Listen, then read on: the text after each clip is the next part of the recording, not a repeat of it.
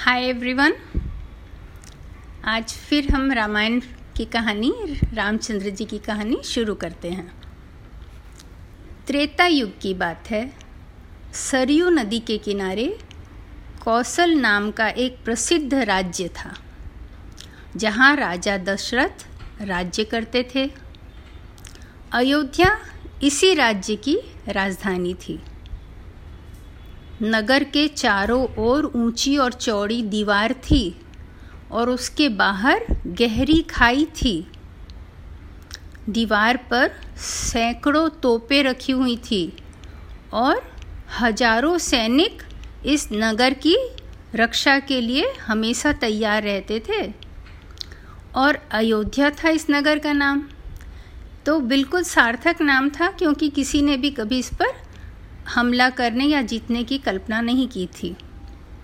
तो आपको इसमें प्राचीन इतिहास का भी मालूम पड़ता है कि पहले नगर कैसे बता, बसाते थे लोग कि नदी रहती थी बाहर में बड़ी कि वो पार करके लोग आ ना पाएँ और उसके चारों ओर ऊँचा दीवार बनाते थे और उसके ऊपर तोप रखते थे और सैनिक रहते थे साथ में कि कोई अंदर ना आ पाए।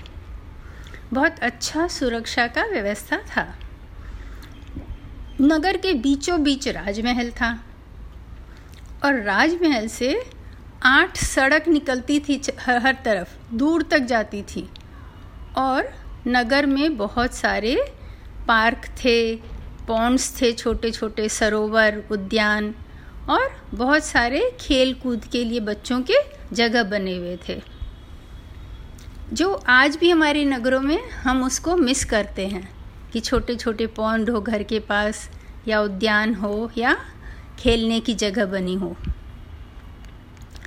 तो इस तरह सब कुछ उस राज्य में अच्छा था। राजा दशरथ बहुत प्रतापी और अच्छे राजा थे। और अपने, उनके सा, आठ मंत्री थे, जो कि बहुत योग्य थे और उनके साथ राजा अच्छी तरह से राज्य करते थे, उनकी सहायता से। उसके अलावा राजा के पास तीन राजपुरोहित थे और उनकी भी सद, उनके भी परामर्श से राजा प्रजा के हित में कार्य करते थे। तो आपको ये समझ में आया होगा, जैसे अभी पार्लियामेंट सिस्टम है जैसे प्रधानमंत्री और उनके मंत्रियों का कैबिनेट होता है, उसी तरह राजा के भी बहुत सारे मंत्री होते थे और वो विभिन्न विषयों पर राजा को परामर्श देते थे। अगर मंत्री योग्य न हो तो राजा को सही परामर्श नहीं मिलेगा और फिर गलत काम होने लगेगा। राजा दशरथ बहुत अच्छे से राज्य कर रहे थे, पर उन्हें एक दुख था।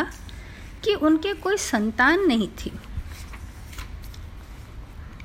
तो फिर ऐसा हुआ कि उनके मंत्रियों और पुरोहितों को उन्होंने बताया अपने दुख के बारे में।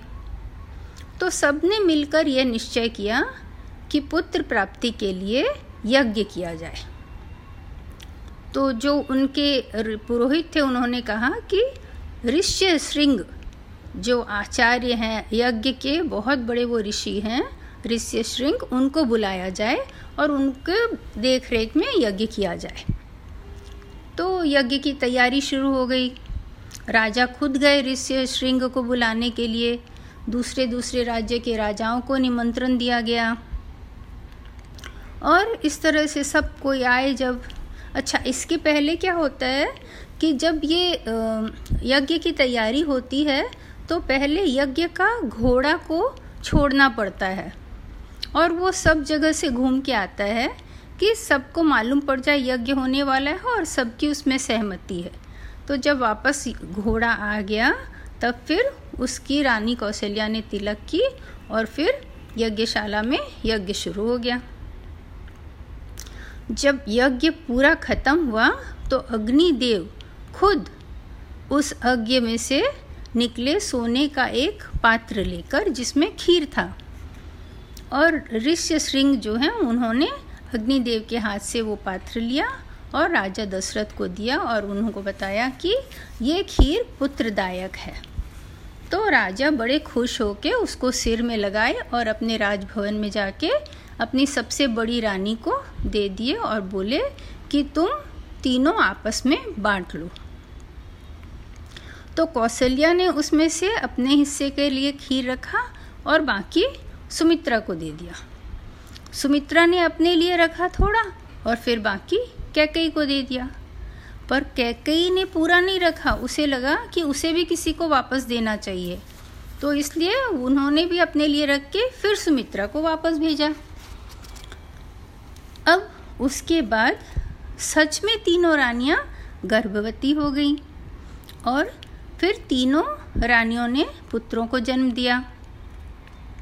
श्री राम का जन्म जो है, रामनवमी के दिन हुआ था, इसीलिए हम लोग रामनवमी का पर्व मनाते हैं। उसके बाद सुमित्रा के दो पुत्र हुए, लक्ष्मण और शत्रुघ्न, और कैकई के एक पुत्र हुआ, भरत। आपको पता ही है कि राजा दशरथ के तीन रानियाँ थीं। तो इस तरह बहुत खुशी का माहौल हो गया पूरे राज्य में। सब बहुत खुश हुए और सब जगह बहुत सेलिब्रेशन हो रहा था कि राजा के आँगन में अभी चार राजपूत राजकुमारों का जन्म हुआ। चारों बड़े होने लगे। चारों आपस में बहुत प्यार से रहते थे, लड़ते नहीं थे कभी भी। और लक्ष्मण ज़्यादातर राम के साथ रहते और शत्रुघ्न ज़्यादातर भरत के साथ रहते थे। जब ये चारों बच्चे खेलते खेलते अयोध्या की गलियों में निकलते थे तो सब लोग उन्हें देखते ही रहते थे, क्योंकि वो बहुत ही सुंदर थे। अब धीरे धीरे राजकुमार बड़े होने लगे तो राजा दशरथ को पता चला कि अब उन्हें शिक्षा के लिए गुरुकुल भेजना पड़ेगा। तो उन्होंने अपने पुत्रों को आश्रम में भेजा। अब इसके बाद की कहानी अगली बार सुनेंगे। आज इतना ही। बाय